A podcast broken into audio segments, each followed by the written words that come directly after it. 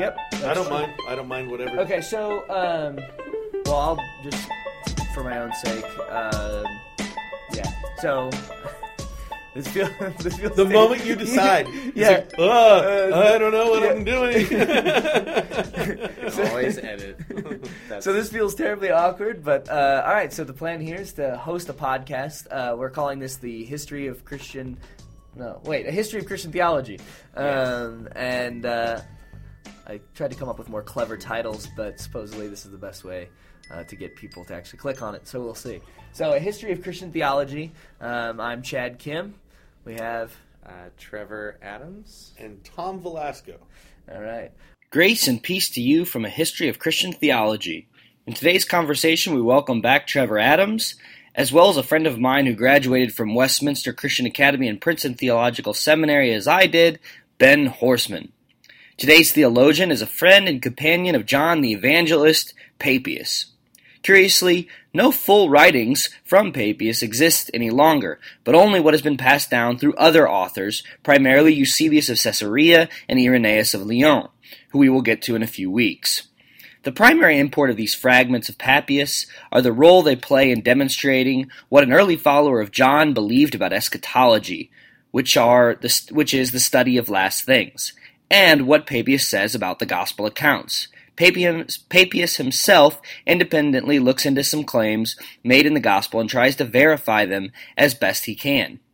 Additionally, Papias seems to believe in a literal thousand year reign of Christ on earth that eventually becomes part of the conversation about the tribulation and rapture from later dispensational Christianity, a 20th century movement. As these are short fragments, it should be no surprise this episode will be on the shorter side, but we will have another longer conversation on the Epistle to Diognetus next week with Ben Horseman as well. Following Diognetus, we will be recording an episode on Shepherd of Hermas and then move into Justin Martyr's first apology. Please leave us a note, let us know, know who is listening, and thanks for all your support. All right, so let's start with Papias then. Uh, so the Papias fragments, as Tom rightly stated, what is distinct about Papias is actually, and what is used most frequently, is his views uh, of the millennium and what in theology we call eschatology, which is basically end times, what is happening at the end, the study of the end. Uh, so we will let's look at Papias. Um, Tom, do you want to say a little something about what you picked up on from from Papias? Yeah, if you don't mind, before I do that, just because I know our our readers probably won't be familiar with this distinction, but throughout church history, there have developed more or less three different views on what people refer to as the millennium. Uh, those three different views are the premillennial view, the amillennial view, and the postmillennial view. And uh, the premillennial view is this: that Jesus will return, and after he returns, he will set up a kingdom on this earth that will uh, last for a thousand years, and he will literally reign as king for a thousand years. That's premillennialism. Postmillennialism is kind of the opposite of that, and that is that the, or I shouldn't say opposite, the mirror of that view, where the church is going to expand and grow, uh, fill the earth, and essentially create a millennial kingdom on the earth that will last a thousand years.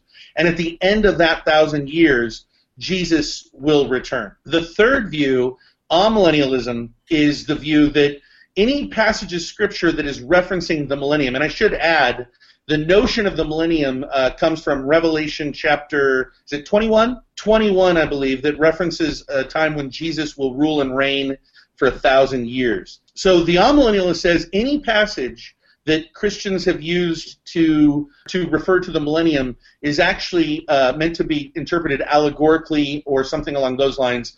Uh, and it literally there is no true millennium, but the millennium of the Bible is referencing the Christian era or the church age, so to speak. So those are the three uh, views that have been adopted historically. I think throughout most of church history, amillennialism is kind of the dominant view. Currently, amongst evangelicals, premillennialism, a certain kind of premillennialism, has dominated, especially in the Southern Baptist Convention uh, and amongst charismatics. But I would still say people tend to think it's the dominant view today, and, and I think if you were to take all Christians, uh, it would not be the dominant view. Just amongst kind of the most maybe fundamentalist and, and, and a certain conservative elements of evangelicals. Papias is often referred to because he was an early church father who certain of the historians think was acquainted with the apostles was he's referred to as a friend of John, and he is a clear premillennialist, or as Eusebius would refer to him as a Chiliast. Uh, that is, he believed in a literal thousand year reign of Jesus on the earth. There are a few references here in the fragments uh, to that, so I'll just kind of read one here. It says here, the same person, speaking of Papias, has set down things coming to him from unwritten tradition, amongst these some strange parables and instructions from the Savior, and amongst other things of a more fabulous nature. Amongst these, he says that there will be a millennium after the resurrection of the dead when the personal reign of Christ will be established on the earth. This is a guy that premillennialists will clearly look back to as a kind of support to say that their view is grounded in the earliest of church traditions. So I think that's that's one reason why I think he's of some interest and significance. In that section where Eusebius uh, mentions him as a as a premillennialist and literally interpreting that millennium. Uh, well, I'm looking at an introduction actually, but he calls him a man of exceedingly small intelligence. he does. Where's that? it's a quote from my introduction, actually, um, from from Ecclesiastical Histories, Book Three, from from Eusebius. Don't take that as Chad obliquely criticizing you. That's just if you're out there and you're a you're a premillennialist, don't be offended by that. It's those are Eusebius's words. they, they can be my words too.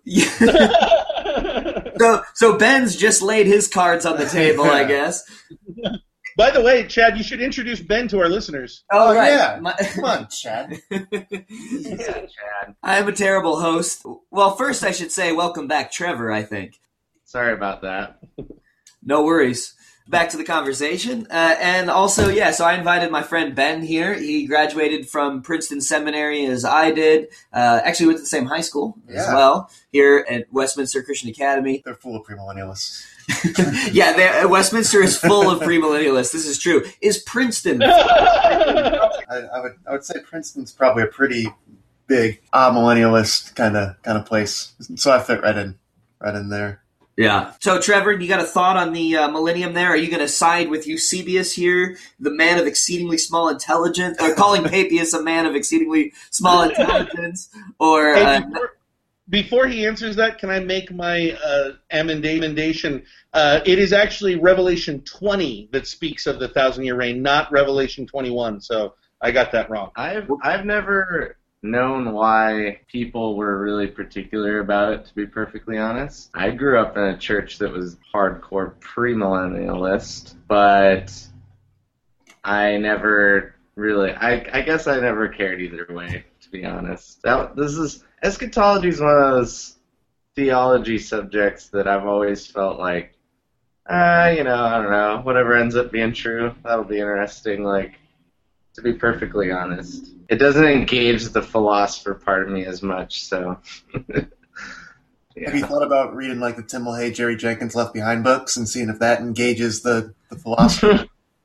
you know, it's funny you say that. It's funny you say that because I had a Nick Nicolas Cage movie night, wherein we watched Left Behind, starring Nicolas Cage, and audience, it is as good as you could imagine.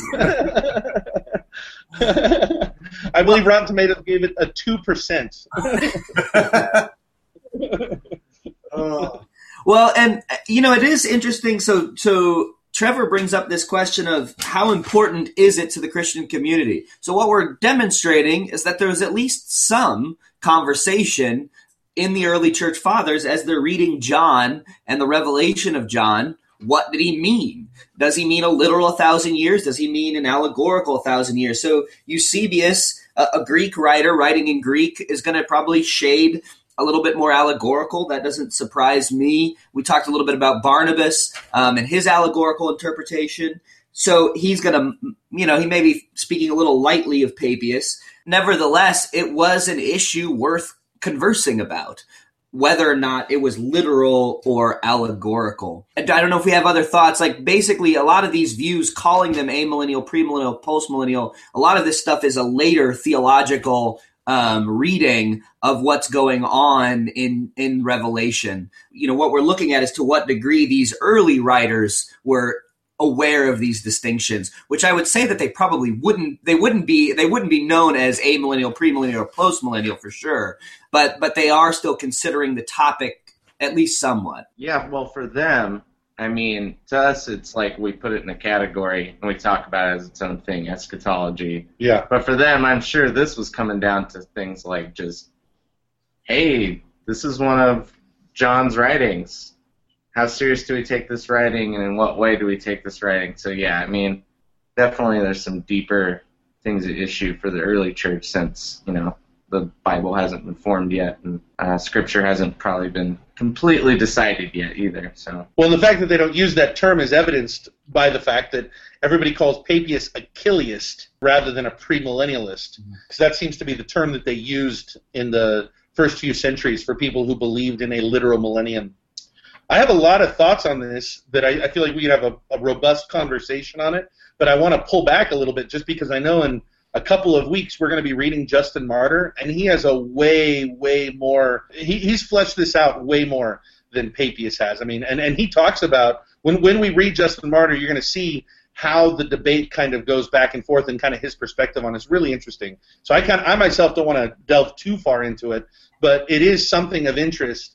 Uh, I come from a, a tradition for lack of a better term, uh, you know, a good 50-year-old tradition, tradition, where it is a really, really important. This is very important to them, uh, and that's something I've always taken issue with. It's not important to the same in the same way or the same degree to me. The other element of Papias that I at least thought should be mentioned, we get from Papias the tradition that the Gospel of Mark is Peter's Gospel this is one I, I, believe this to be one of the main rationales given for including mark as a legitimate source uh, gospel source because he seems to be a follower of peter that he might have that he might leave behind a record of the teaching that had been given to him orally is what uh, is what eusebius says about um, comes from papias. Um, this is papias fragment 2 so I just thought we should bring up this element. And what's interesting about Papias, he also mentions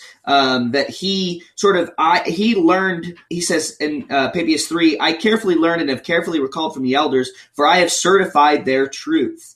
Uh, so what we get from Papias is another non-biblical source, but nevertheless an early source, one who seems to have known John to corroborate what was written. So in sort, if we're looking at you know, why do we want to consider the Gospels at least historically reliable and authoritative? Here is another extra biblical source that adds to the conversation and also legitimizes Mark as an as an you know a, a reasonable witness through Peter to the life of Jesus. I, I thought that that part was really interesting because he, if if I recall, it's he essentially admits that like, hey, we probably didn't write this down in chronological order perfectly, but it's just we wrote everything we could remember because it was all important, and I didn't leave anything out. And I was like, oh, this is really interesting. This is like a cool admittance, and I think in New Testament like scholarship or just whenever you're doing like historical scholarship, they, I think they would call that like the criterion of embarrassment. I think it would fit. I mean, I'm, I'm not a, I'm not a scholar, but it, I think it would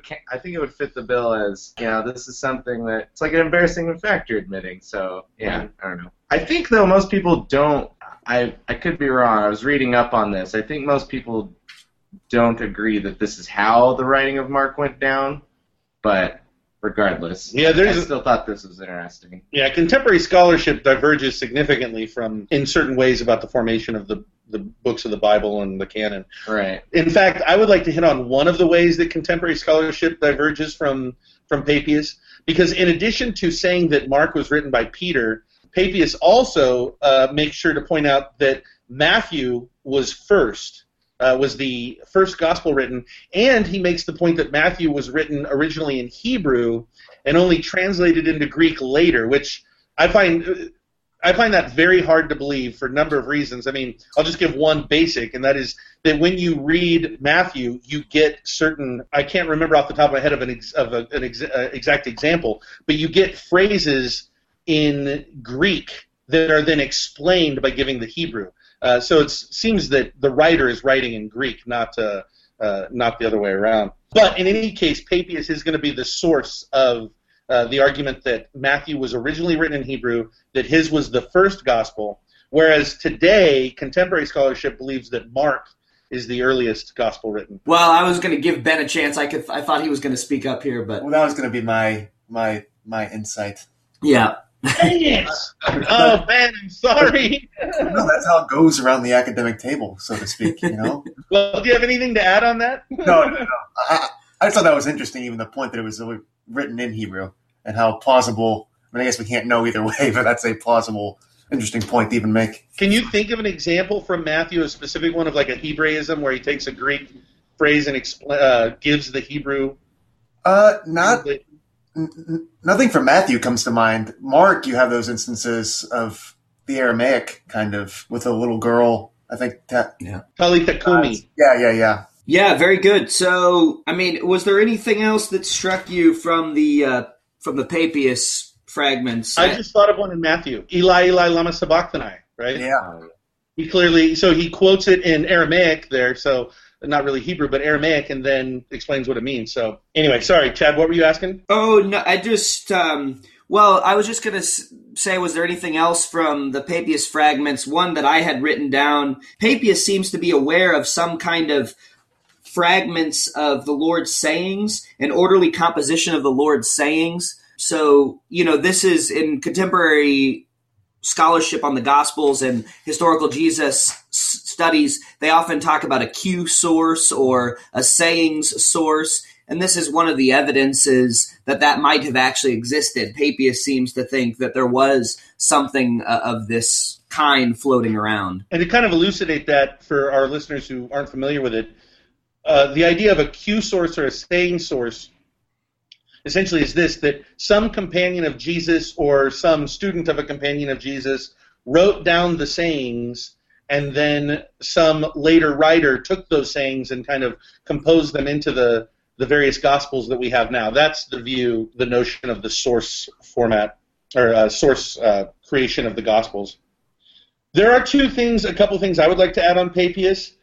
The first is actually kind of a kind of a uh, nodding of the head or a hat off to uh, our, our Catholic listeners, if we have any. I don't know that we do, but it is interesting that in the the tenth uh, chapter, the groups of sayings there, he makes this distinction between all of the Marys that that are supposedly mentioned in Scripture. Oh yeah, and um, he does make mention of a Mary whose sons were James, Judas, and Joseph, uh, and who was an aunt of the Lord.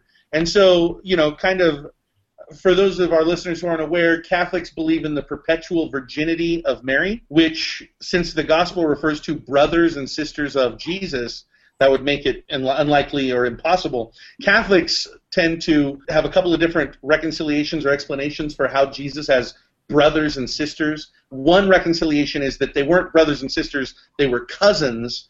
And since the Hebrew doesn't have a word for cousins, they uh, use brother and sister to kind of make reference to that. This is, just shows that there is an early source for that. Now, Papias doesn't come out and say that Mary was a perpetual virgin, but when I read this, I go, oh, that's, I mean, it almost seems to be what he's implying, uh, if that actually does, or if that really can be accredited to him.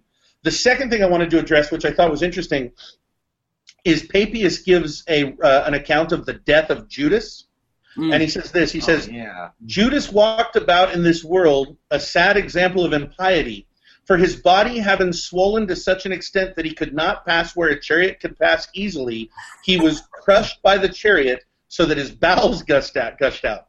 So there are a few things I think that are interesting here. Number one, it's clear that that, to me anyway, that that fragment uh, is um, referencing something that predates uh, the acceptance of the Book of Acts as canon, and or or I'm not saying it predates the Book of Acts, but Acts was not widely read when that little uh, bit was written. it's also interesting that it reflects what the book of Acts talks about because the book of Acts also accounts gives an account of Judas splitting open and his entrails coming out. But in those in that instance, he's in a field and he falls forward and is you know and is split open that way.